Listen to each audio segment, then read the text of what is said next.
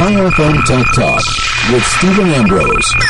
Stephen Ambrose. Good morning and welcome to Tech Talk right here on Chai FM where we always have the latest technology news, all the latest ideas and happenings around the tech industry and a very, very strange but interesting industry we're working in at the moment. Connectivity is everywhere.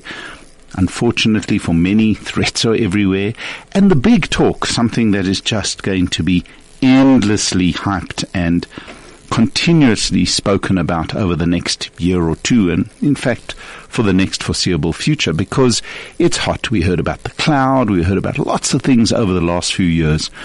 But the big, the big step change in technology for 2018 and going forward is AI or artificial intelligence or smart machines, or whatever you want to call it. But there is no question that our tech is getting super smart. It's starting to almost develop a mind of its own, but that's something we'll talk about a little later in our Tech Talk Cafe segment, where I've actually got an interesting fella even if I say so myself. He's joining us online from Spoor and Fisher, who one of the specialist um, IP and trademark attorneys in South Africa, and he's an associate there. And he is Brendan Ambrose. He will be joining us uh, at eleven twenty with a really interesting dive into AI and what it means and. Um, you know, what happens when AI creates something? Who does it belong to? What's the impact of that? And it's actually something that you need to think about a lot because in many ways, it, it doesn't really just affect you know, big companies. It affects small companies. You use a little computer program based on AI techniques. It creates a work of art, creates a program, creates something. Who does it belong to? You or them? But anyway, stay tuned. That's going to be a fascinating um, dive into what AI is, where it, it's going, and uh, what it actually means in the real world, certainly with regard to ownership and to copyright. So stay tuned for that. That's 11.20 with Brendan Ambrose from Spoor and Fisher. Now, moving on to other huge news of the week.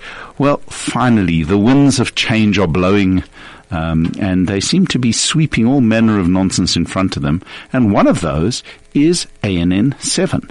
Now, you know, I don't like talking about colleagues in the in the industry.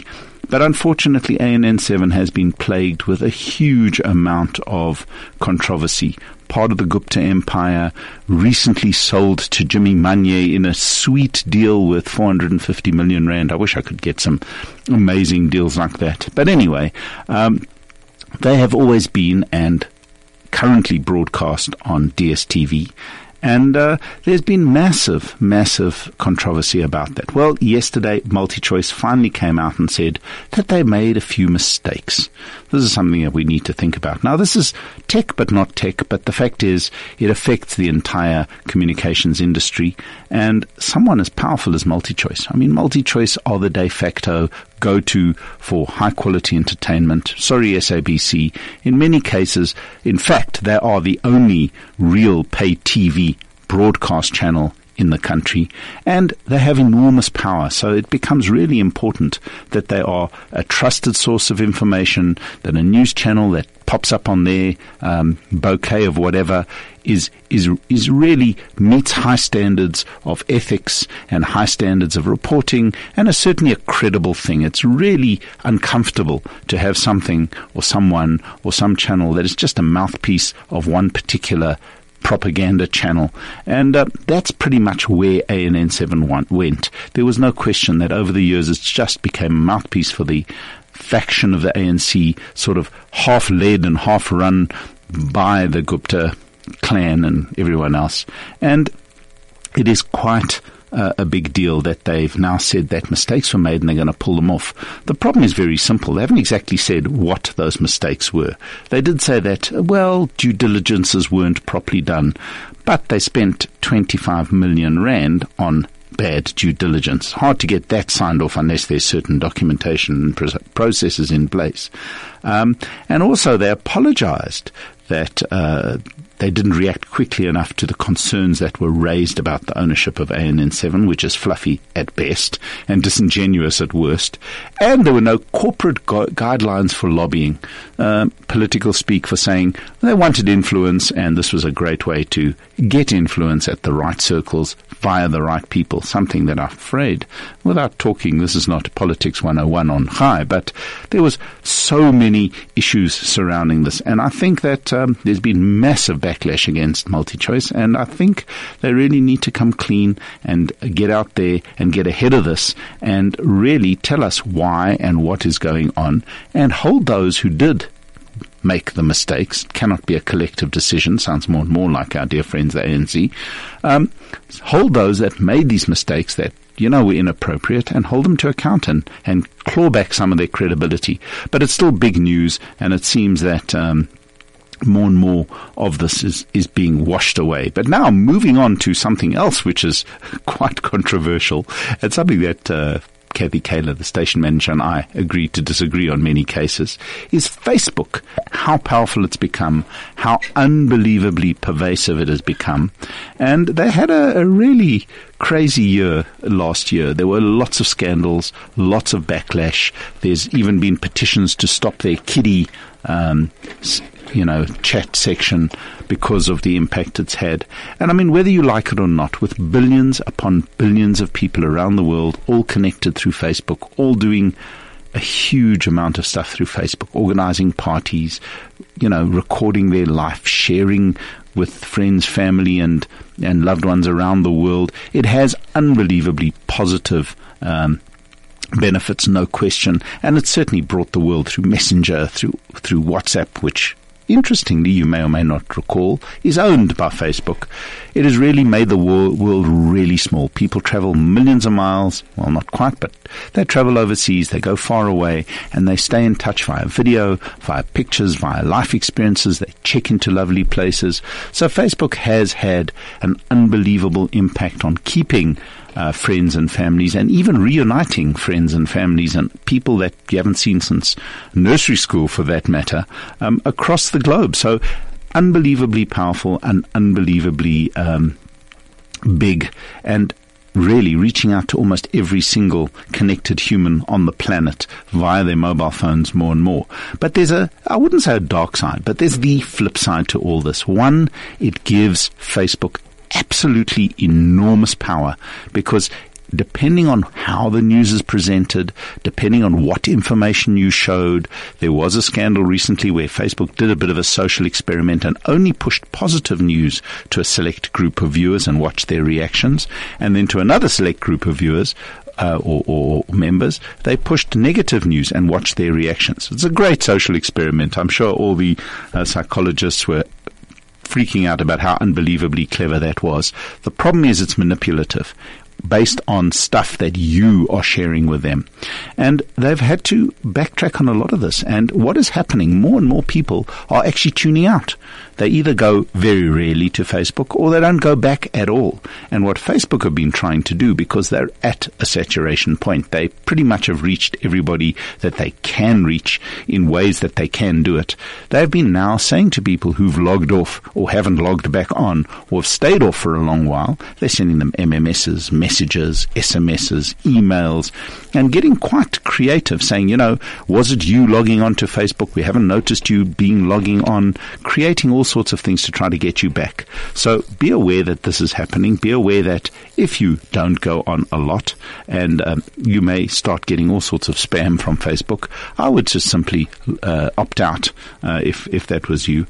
But it, it's quite an interesting thing and expect that to get even more and more and more um, pushy as Facebook needs to keep growing, needs to keep being relevant because they still make most of their money from advertising. And the last thing about Facebook is that they are definitely going to be rethinking their formula for the news feed to put an emphasis on posts from friends and family. And I think that's a great thing. They're going to downplay content from media and brands, which again, I think is a brilliant thing. So hopefully we'll start seeing more diversity from friends, family, connections, people that you actually want to hear from and less pushy adverts and odd, weird stuff popping up based on those. Surprisingly, those are amazing popping up down the road. So watch the space. I think Facebook are in for an interesting couple of years going ahead as they've become the big daddy. And on that note, we'll break for a quick um, ad, and then we'll be back with more news from the tech world. Tech Talk with Stephen Ambrose, 11 to 12 p.m. only on 101.9 Chai FM. Welcome back, and moving on to some, I think, really good news. Just shows that perhaps uh, it's not all doom and gloom. 2017 was quite a challenging year for most companies, most people. Hopefully, 2018, which we're a month into, amazing, um, is going to be a lot better. But Vodacom lo- released their last quarter figures uh, on Monday, and they were pretty good. Overall, they had grown their um, their subscriber base by 13%. It actually jumped a little bit higher in South Africa, and their overall revenue jumped by 9.7%, which is great. But interestingly, in South Africa, they grew their customer base 14.4% to 41.6 million people. Now, considering there are 57 million people in the country, one network to have 47, 41.6 connections, I won't say people, but 41.6 million connections um, is, is pretty insane. But the big story again is that data, according to Vodacom, dropped by nearly 25% in, in cost. The, the cost of data in the past year dropped by 25%, which I expect to continue going. But despite that, they grew um, their data revenues by 9.7%, I think. No, sorry, 19.5%. Too many numbers running around here. So they had a 25% drop in the cost of data, plus they had a 20% increase pretty much in the revenues from data, which simply means that the amount of data that we're all using is growing really quickly. And there's no question, as phones get smarter, as we do more and more on them, you tend, and as the networks get better and you're using 4G data and other things, you know, related to high speed data, you tend to land up using more. And no, sorry, that networks do not steal your data. Unfortunately, your phones may well do so by using all these high speed data things, by using high definition video in Facebook, which you need to switch off. It's a chore to do that. I'll actually do a little how to uh, one of these days just to tell you how to switch off auto streaming video because here's the thing it, it buffers in the background. So even if you're not, if you're scrolling through your Facebook feed and you're not actually watching a video, those videos and th- that information is loading in the background. It's streaming to your phone so that when you swipe up to that particular video or picture, it's there. And that uses data, something that we can talk about a little later. But in, in essence, Vodacom have really had a, a, good year. They do have one of the best networks in the country. In many cases, unless you're very savvy, they are one of the more expensive networks to use. But if you travel a lot around the country, if you're in rural areas, there's no question that Vodacom is by far the best. So their prepaid revenue also grew considerably, which is interesting. Uh, 1.5 million people in the quarter, and that's all about promotions and good value. And it's great with a 16.3% year on year growth in prepaid active customers, which is really interesting. The average, average revenue uh, per user, which is a key metric for all the various networks, and this is actually very, very interesting, actually declined. And that is a sign that voice, which is the most profitable and the biggest revenue spinner, or was the biggest revenue spinner, is definitely on the decline. People are WhatsApping, using other ways of talking, data based ways of talking, which helps to increase their data revenues, um, rather than using voice calls. But data revenues, as we said, are dropping by 25%, or the, the cost is dropping by 25%, and only going up by 20% the revenue. So, all in all, um, a good story, but a very clear reflection that we're moving to a data only world. And um, the data traffic growth is really massive. They've had a 50, nearly a 43% or 44% growth in just traffic. So um, data is certainly the biggest story. And uh, we expect that that will continue over the next little while. The good news is that prices of data, despite the fact that our dear ICASA has still not released any additional spectrum to the various networks to do all sorts of things. Though again, this is political. Watch the space. I foresee huge changes in the um, technology or the telecommunications landscape in the next year, running up to elections, certainly can't not cut costs. And I also expect to see massive uh, sort of um, political attacks on the networks to drop data and that sort of thing. So watch the space. Data is dropping. We are paying less overall, but we are using more. So pretty much um, you'll probably find in a, in a month you're landing up spending if not the same, maybe a little bit more on data. Now, another, talking about data, and before we get to a Tech Talk Cafe, I attended the launch of two new expanded data centers in South Africa, and they belong to Liquid Telecoms. Now, Liquid Telecoms was the company that bought Neotel. You may may or may not remember Neotel. They came in many, many years ago as the alternative to Telkom. They were given a full license to be the number two network operator in the country. We were supposed to be able to ditch our landlines and switch to Neotel. Well, none of that actually really happened. They brought out a sort of fixed mobile um, CDMA wireless based phone replacement, which worked okay. It really had no push in the market. I know no one who switched their phone line to Neotel. And eventually, eventually just became another company like Internet Solutions where they did a lot of sort of back end stuff. They connect did a lot of connectivity and they supplied lots of data and things and telephone, you know, phone calls to everybody. And eventually they were sold to Liquid Telecom. Liquid Telecom is a massive African telecommunications group, and they've got connectivity from they proud to announce from Cape to Cairo, um, and that is quite something. Well, the big news around the data centers and the rumor. They would not deny or confirm. They, in fact, wouldn't comment on it. The rumor is, and in fact, it's, I think it's a lot more than a rumor. Microsoft have announced or did announce late middle of last year that they will be setting up brand new data centers in Cape Town and Johannesburg and um, bringing the internet way closer to all of us and lots of good things. Some people have been reporting that they've already felt the difference when you're using Office 365 and you save your documents in the cloud. Well, this is it. This is the cloud. This is where the data center is. So we did a quick whiz through it, saw all the boxes running hot and running hard, um, and there is no question this is a really tier three international international grade um, data center with full full connectivity through the various interconnect agreements in South Africa. And the good news is that um, Liquid, along with its Neotel routes, is actually the termination point for some of the overseas cables that run through the sea. So it's it's a great vote of confidence. Big multinationals placing their, their servers directly in Africa, in Johannesburg, in Cape Town.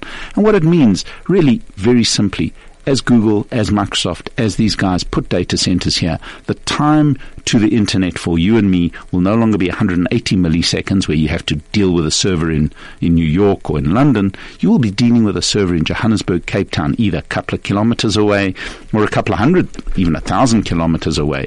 And that brings the internet way closer to all of us.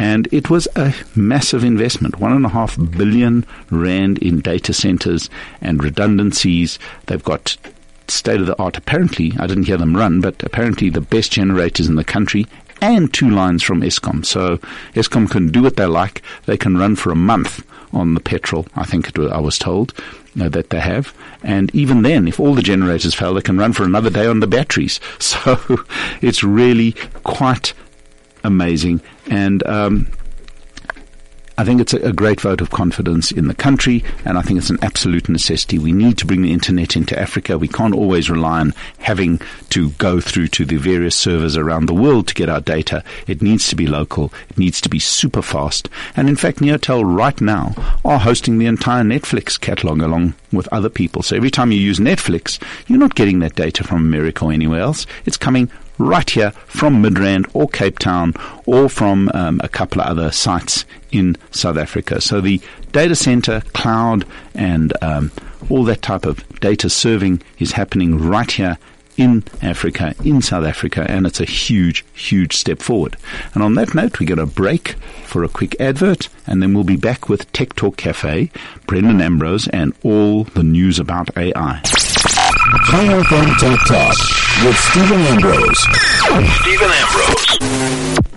Well, Well, welcome back and welcome to Tech Talk Cafe. And with us on the line, I hope, is Brendan Ambrose. Brendan, are you there? I am indeed. Oh, well, welcome back to Chai FM. Um, for, for my loyal listeners, or our loyal listeners, they will remember that for many years you co-hosted, in fact, often took the show um, right here on Chai FM. But things have moved on, and you've now got a new role. Just tell us a little about um, what you do, and uh, then we can talk about all these smart machines uh, of the future. So, so I'm a, an associate at a law firm called Spoor and Fisher, Spoor and Fisher in Centurion, Johannesburg, and Cape Town. I'm primarily based in Centurion. And what my role is here is I act as an associate in commercial intellectual property. Now that is anything that relates to your IP and essentially commercializing it in the, the simplest in the simplest form. So that's licensing, the creation of computer software, the licensing of that software, um, or the registration of trademarks and, and license agreements between holding companies and subsidiary companies. So essentially, in the whatever you that's that's what I do. Oh, brilliant! So, so it's quite weird. I'm interviewing you, which is is very cool. But what we're talking about here is that we're moving forward into a world where it used to be just all human intelligence creating everything, and there are massive rules and regulations and, and, and, and methodologies of protecting your intellectual property, protecting your work, and, you know, regulating how it's handled across the world. But there's a, a new uh, sheriff in town. There's something coming that's going to cause tremendous upset in this in this in this nicely run arrangement, and that is so-called artificial intelligence. So, give us your view of what you consider artificial intelligence to be. So, what AI is, in the broadest of terms, is that where a computer can perform tasks normally requiring human, human intelligence. So, things such as visual perception, speech recognition, and then taking those and making decisions based on that. And a subset of artificial intelligence is something called machine learning, which is where computers have the ability to learn without being programmed. So, traditionally, what happens is, or what happened, is you would have a set of logical rules and you'd input those into a computer one by one. And the general understanding was that if you put in enough of those rules, you would eventually reach AI because there would be so many rules and there would be so many possibilities that there would be no way that a, an intelligent decision could not come out of the computer. That is no longer the thinking. Where we are currently is we are looking at things such as neural networks, the human brain, to see how that interacts. So computer algorithms now are no longer strictly logical things. They're, they work in a, in a network function. So I mean, if you think of your brain as a, a massive interconnected web of information, decisions, past experiences, that's what we're trying to get to with artificial intelligence. And to feed that, you need big data. So you need massive amounts of data, which there was a great algorithm, algorithm great analogy by uh, Pedro uh, Domingos, who's a professor at the University of Washington in computer science, I think. And he says what, that AI is the planet we're trying to get to. Machine learning is the rocket we're using to get there. That's Big actually a very clever analogy. To that, to that rocket. And I think that's, that's just brilliant because that fits in very well. Because in truth, we're not at true artificial intelligence yet. It appears in our lives in, in places like you were talking about Netflix earlier. Um, it's hosted locally, and most likely the processing of the, of Netflix's AI takes place here. And what I mean by that is, you select a movie on Netflix, it then asks you to rate that movie. You give it two stars, and Netflix will then input into your profile that you gave this movie two stars, and based on the genre, uh, uh, music, and a whole bunch of other criteria of that movie, it'll start building a, a taste profile for you which is why when you log into Netflix, there's an array of users. So because it's building a taste profile for each person, and that is a form of AI. So the fuel, the data, is what you watch and your rating, um, and then the machine learning is how it takes that, which is the rocket, and plugs it into your profile, which is the A, which is essentially the AI. So that's created a, a bit of an issue when it comes when it comes to the legalities around these sorts. But before we get to that, um, the truth is right now we are still talking about really fast smart machines taking tons and tons of data, mashing it all together and coming up with fairly logical um, sort of deductions and decisions based on the information that's available. But the true AI um, of of sort of intuitive deduction hasn't really started happening yet, or or has it? No, it hasn't. Not not to that extent. Where where it differs slightly is that it's not always logical deduction. So it doesn't necessarily follow a logic, and that's what's so cool about it. Is that it's not it's it's not a strictly um, a plus b equals c type of methodology.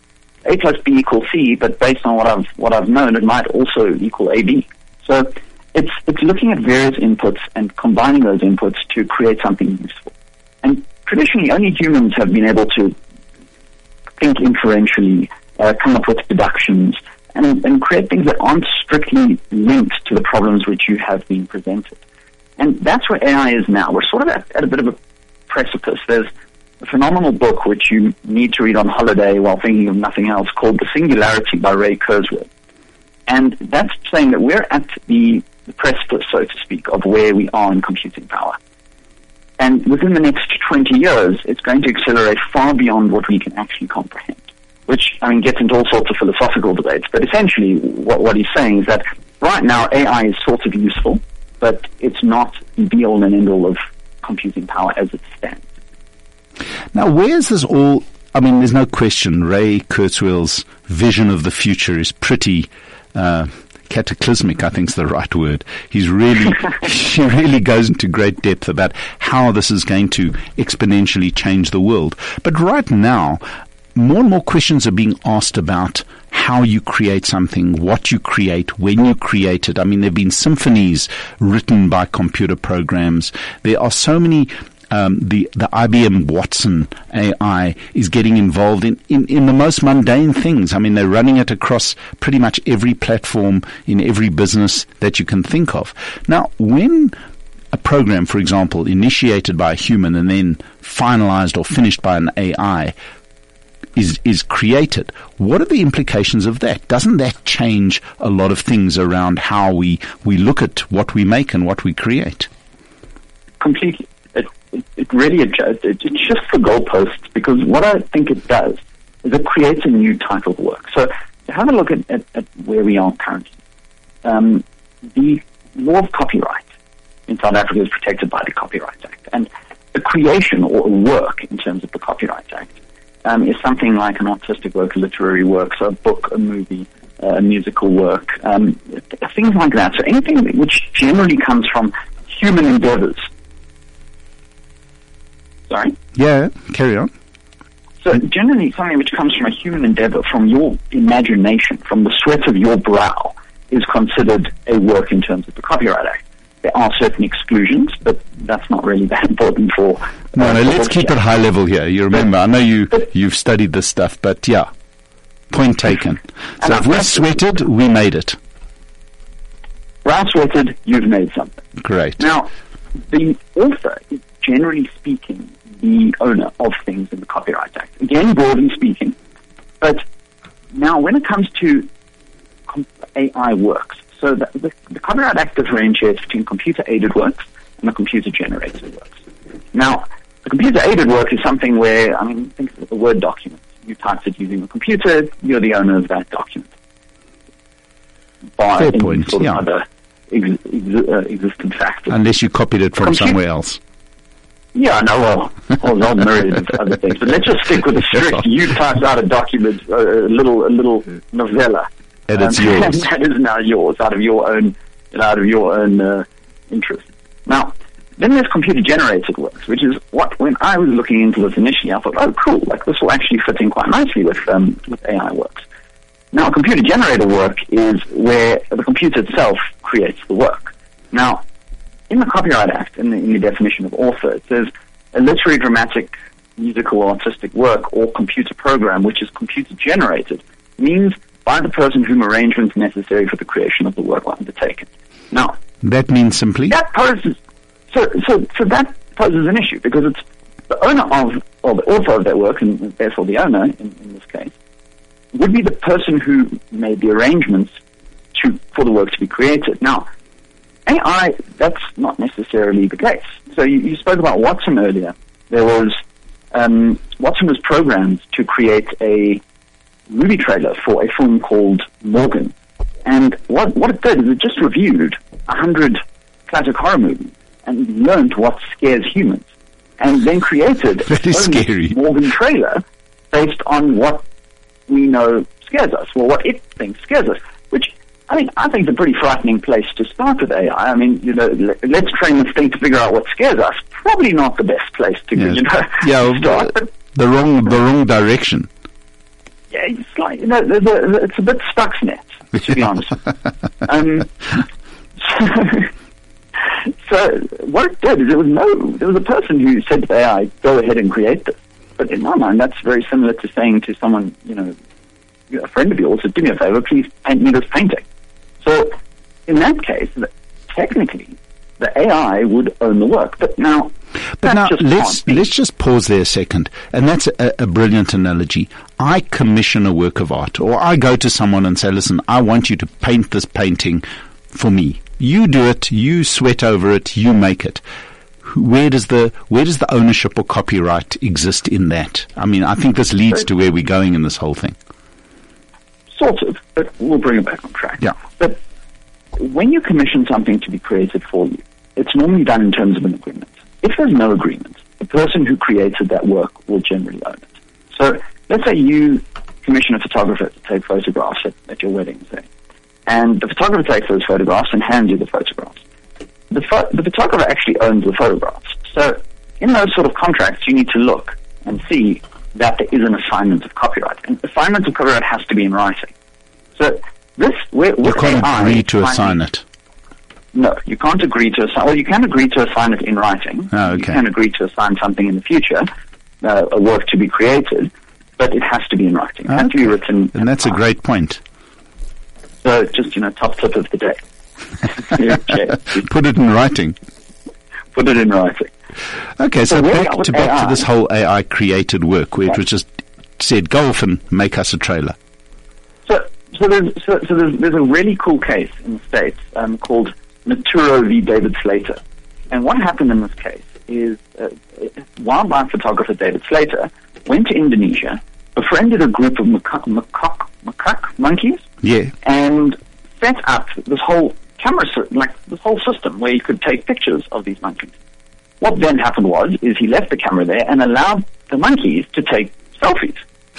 now, Very new age. Monkey selfies. very new age, but I mean also very trusting to leave your Nikon DSLR camera with the macaque. But Anyway, yeah. that, that aside, that aside, the copyright, the U.S. Copyright Office, because unlike um, South Africa where you don't need to register copyright, in the states, you, well, you can register copyright. So the the U.S. Copyright Office refused to register this copyright in, in these pictures because they were works created by a non-human. And so now this guy spent all his money heading off to Indonesia to create these photos of, of, of these selfies with, a mon- with monkeys, and he's now pretty much not got very much money out of it. Because, Peter because he doesn't own those He- pictures. Well, no, not according to the U.S. Copyright Office. Then PETA came along in their, in their wonder and said, now hang on a second, the monkeys need to own this copyright. And everybody collectively face palmed and thought, what are you doing? But in any event, it's, a, it's an, actually a fascinating argument to think, well, why can't they? Now, th- that And how does that that apply to AI? So how it applies to AI is, let's say AI is the monkey, so to speak, and it just went ahead and created something. You, you know, there's an AI floating around. It's an, it's an algorithm. It is technically a computer program floating around, and it just pops out um, a piece of music and Yeah. posts it on a Reddit forum. But now, wouldn't the owner of the machine own the output of that machine? So that's the issue now, is that there are so many people involved and, and disparate people that aren't connected in any way that are across continents that really have zero connection to the final product, but they do have some connection to the original AI. But now AI is shifting. So what they, what these people originally created as being this um, artificial intelligence program has used back to machine learning, machine learning to change itself. So now it might not resemble what was created initially at all. So, in, in other words, it's now a different thing and cannot be owned by the person who initiated it. Technically, yes. So it creates a, it creates an issue because AI is not a person. Just as the monkey is not a person, AI is not a person. And someone has to be able to own these works because if you are now commissioning something through the use of an AI, I mean, I, I know an, an, album was recently created. In fact, a, a cool example is Google have an AI called Deep Dream, and what it did is it was used to paint two pieces of art, and they each sold for eight thousand dollars. Now that's a lot of money. Now who got that eight thousand dollars? It was the people that claimed ownership.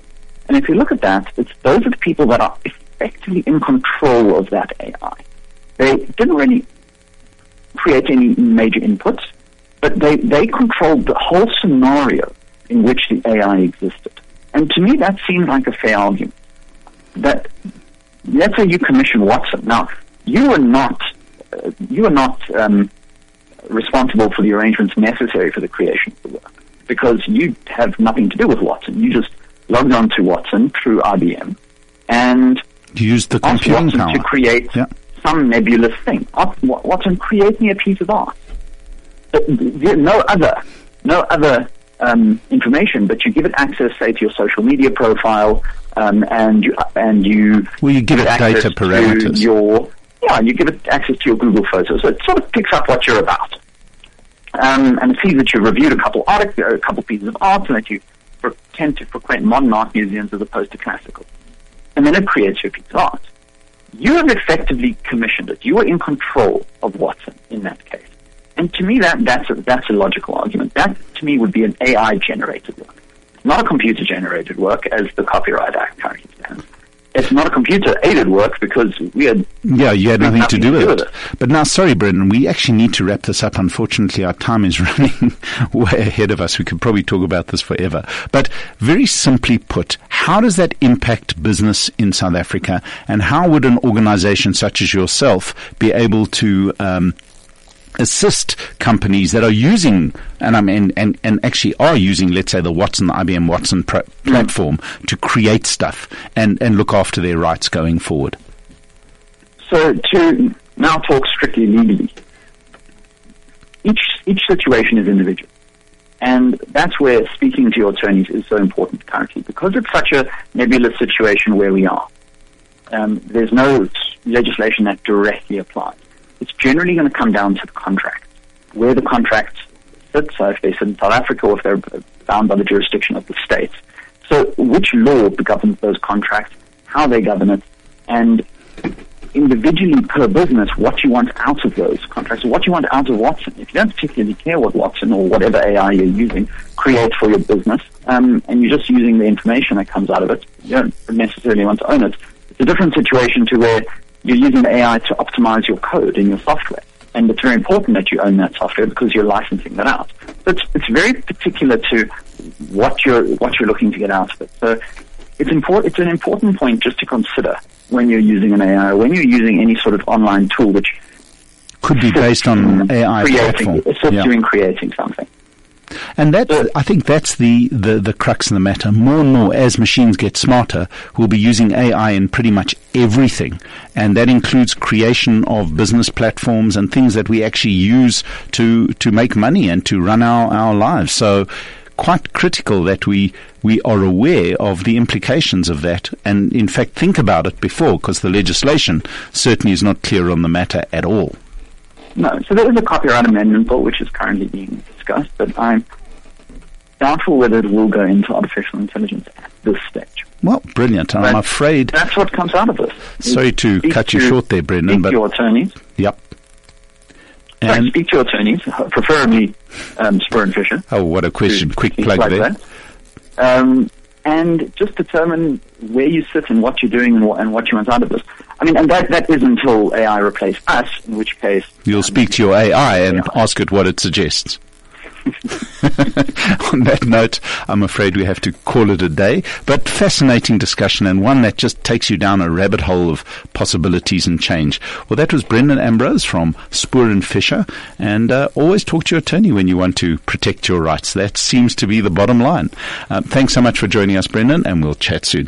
Tech Talk with Stephen Ambrose, 11 to 12 p.m. only on 101.9 IFM. Well, welcome back. And as I said, we could have carried on talking about artificial intelligence and AI and machine learning and algorithms. And I've spoken about IBM Watson on the show a couple of times over the last couple of years.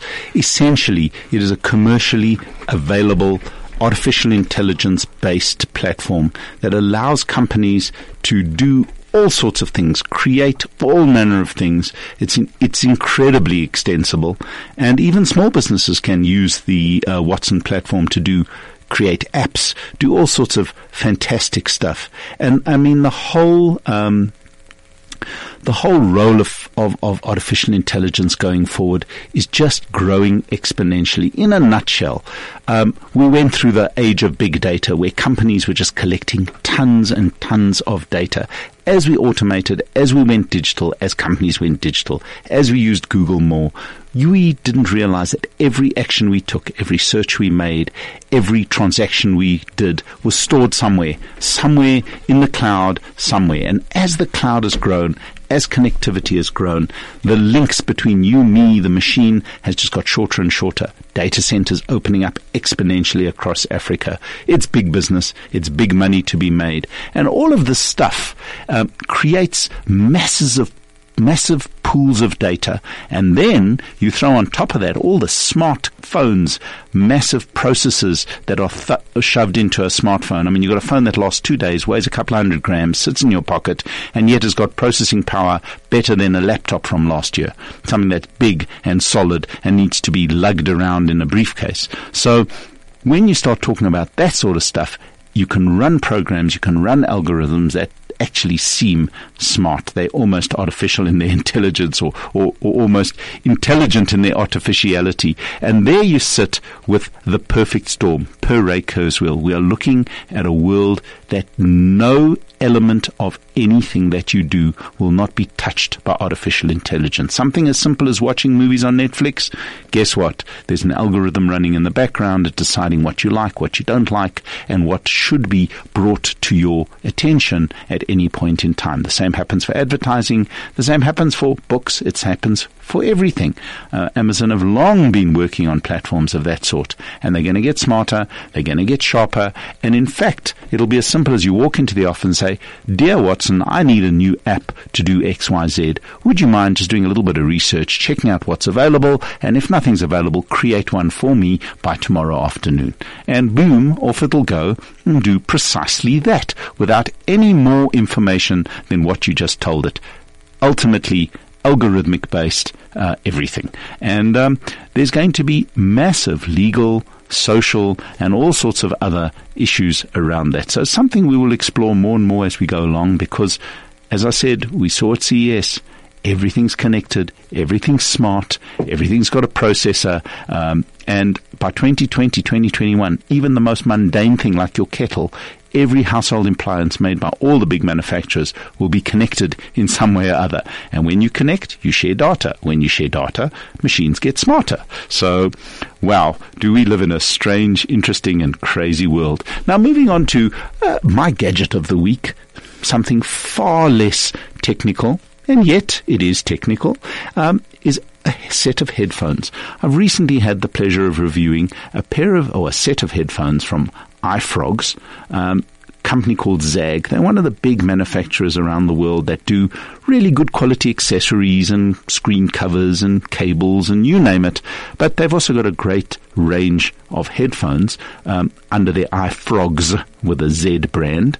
And the new ones are the Aurora wireless headphones. Now, as you as a lot of people have realized, a lot of the new phones, certainly the new phones from Apple, um, coming a couple of others from Motorola, and more and more phones are coming without headphone jacks. So people are saying it's crazy. I tend to agree to some extent.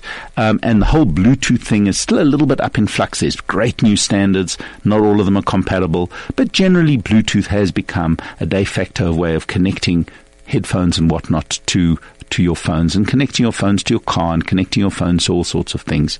But a really good set of Bluetooth headphones is almost um, is almost an absolute essential. So I tried these out, these new iFrogz and um, the the Aurora wireless headphones, and First and foremost, I must say they are very, very well priced. They're selling at around about 499 Rand. You can find them on Takealot, uh, pretty much across all the retailers. Um, and they are full Bluetooth enabled headsets. Really solidly, solidly built, nicely put together for the money, the quality of the materials is great, but where they've put a little bit of extra cares in two areas. The first one is the drivers. They're a 40 millimeter driver, which is a nice size gives you good volume, good bass, um, and good control for the money. Um, and also the the uh, foam earpieces are nicely made from a from a product called Aerofoam. Um, essentially, it's like a type of smart, not smart, but memory foam, which gives a really comfortable fit. I've been able to travel with them, use them at, for extended periods without much fatigue. If you've got a very small head, I must say for young people and for people with very small heads, I found that the bands are a little bit loose, but other than that, really comfortable, easy to use Bluetooth headphones with uh, con- controls on the on the one ear. You can turn up the volume, change tracks, and no wires. The good news is, should the batteries go flat or you lose the charge, you can plug in a wire and run it like a normal pair of wired headphones, which is included in the box. Um, and a really simple, clean smart set of headphones at a very, very reasonable price. Sound quality is good. They've got decent bass, not the deepest, not the most powerful, good smooth mid range, and the treble's quite clear, quite crisp, but not entirely um, uh, clean. But overall, for the money, as I say, very easy to listen to, um, very easy to to use. Simple, got about a 10 hour battery life on a charged, can be charged with a, a standard um, phone charger pretty much anywhere. You can charge it from your laptop. You can do all sorts of things, and it's really a very simple, easy to use set of headphones. If you want more information, just go to www.zagg.com. Um, but as I said, you can pick them up on, on Takealot. Just do a quick little search for Aurora or, or iFrogz and find them. So if you're looking for to ditch the wires, get rid of the cables, nice pair of Bluetooth headphones that won't break the bank. Um, I highly, I highly recommend these new iFrogz Auroras. They really sound good. They're decently made. They should last quite well. They come with a two-year warranty, just in case there's a problem, and uh, uh, work really effectively. I must say, I wandered around the house, up even slightly more than 10 meters away from your phone, which is the spec for the Bluetooth, and they didn't cut out, they didn't crackle, and uh, that works extremely well. So if you're looking for a set of headphones without the cables, uh, gives you decent sound at a reasonable price, highly recommended are the new iFrogz um, Aurora wireless headphones. And on that note, we've got a break for a quick advert, and then I'm back with my app of the week. Chai FM Tech Talk with Stephen Ambrose. Stephen Ambrose. Hi there, and welcome back. And now moving on to apps, gadgets. Always, always helps. Uh, a cool app that I've been using in the last little while. In fact, for quite a few months, and I spoke about it on on, on air a couple of months back is called Truecaller. We all get spammed. We all get a million odd calls. Hi, uh, would you like a new cell phone? And obviously it's slowed down a bit. It's January, but December was crazy. Every two minutes your phone rings and it's an unwanted um, spammer trying to sell you something or buy or make you buy something. Now Truecaller is a great app. It works on iOS, which is Apple. It works on Android, which is pretty much every other phone on the market. It works really well on Android. It replaces your dialer if you wanted to. It gets really deep into the operating system. And, and allows it to block all SMSs and all calls um, based on all sorts of spam lists that are out there. Now, that is just a touch of what it can do. What they've announced as of um, this, well, mid January, is that you can now um, backup what they call Truecaller Backup for Android. Not available on iOS as yet, but if you've got an Android phone, this new, new feature allows you to backup and restore all your contacts, your call history, your block lists, and settings to Google Drive. Now, if you've got an Android phone, you need to have a, uh, a Google account, and by definition, every single Google account comes with a Google Drive account automatically. Nothing, you don't have to do anything. All you need to do is use your username, a Google username and password to log into your phone. And once you've done that, your Google Drive is connected and available. Now, what Truecaller does, it uses that to be so that you can back up all the stuff automatically um, to to Google Drive. The benefit is really, really simple.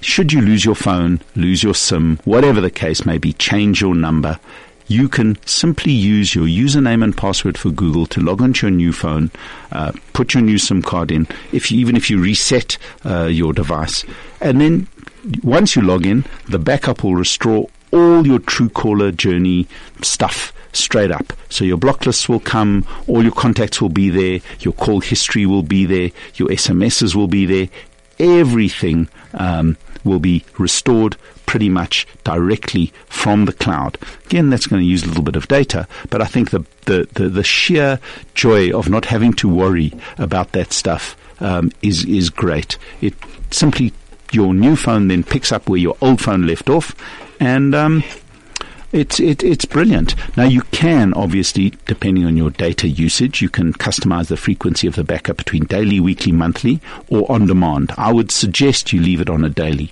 The amounts of data used uh, for this type of information is tiny do the initial backup via um, Wi-Fi, and then leave it on a daily update. So every day it'll simply top up the data that's sitting in your your Google um, Drive with the latest data. It doesn't transfer everything again, and by doing so, the very worst that can happen is that you lose 24 hours worth of call data, uh, which is not as, as traumatic as a whole month or two or years worth of data. Anyway, so have a little look. Truecaller is a free app. They have got a premium uh, thing, but I don't. I've never used it, and I haven't found it necessary. They pop a few adverts in to help pay for the system, but they pretty much they're quite respectful. They don't seem to pop up too much and they don't really get involved in your face. But Truecaller does. It really does help stop all sorts of spammy uh, phone calls and, and, and um, messages. And it certainly keeps you a little bit cleaner from that point of view. And now that you can back all that information up, it doesn't matter when you change phones, it doesn't matter if you lose your phone, it doesn't matter if it's stolen or simply stops working. It's all there backed up in the cloud via our friends at Google. And um, it's again not a ton of information, so it's really very respectful of your data. It won't cost you a lot to do, and it'll certainly save you from having to worry about ever backing up or changing or looking for contacts, and keep you safe and sound uh, pretty much across all your mobile devices. Hopefully, they bring that to um, iPhone. The iPhone tends to back up everything to Apple's iCloud. Uh, so you have a similar thing, but not quite on the same level as um, what is available right now on Android. But Truecaller, both on Android and iOS, is a highly recommended program. It's worth downloading. It's worth letting it get involved and helping you stop all the spamming. And on that note, um, I've been waved at. It's time. Our time is up. Another hour flies by. Uh, stay tuned next week on Chai FM 11 to 12 for Tech Talk and all the latest news from tech. This is Stephen Ambrose for Tech Talk.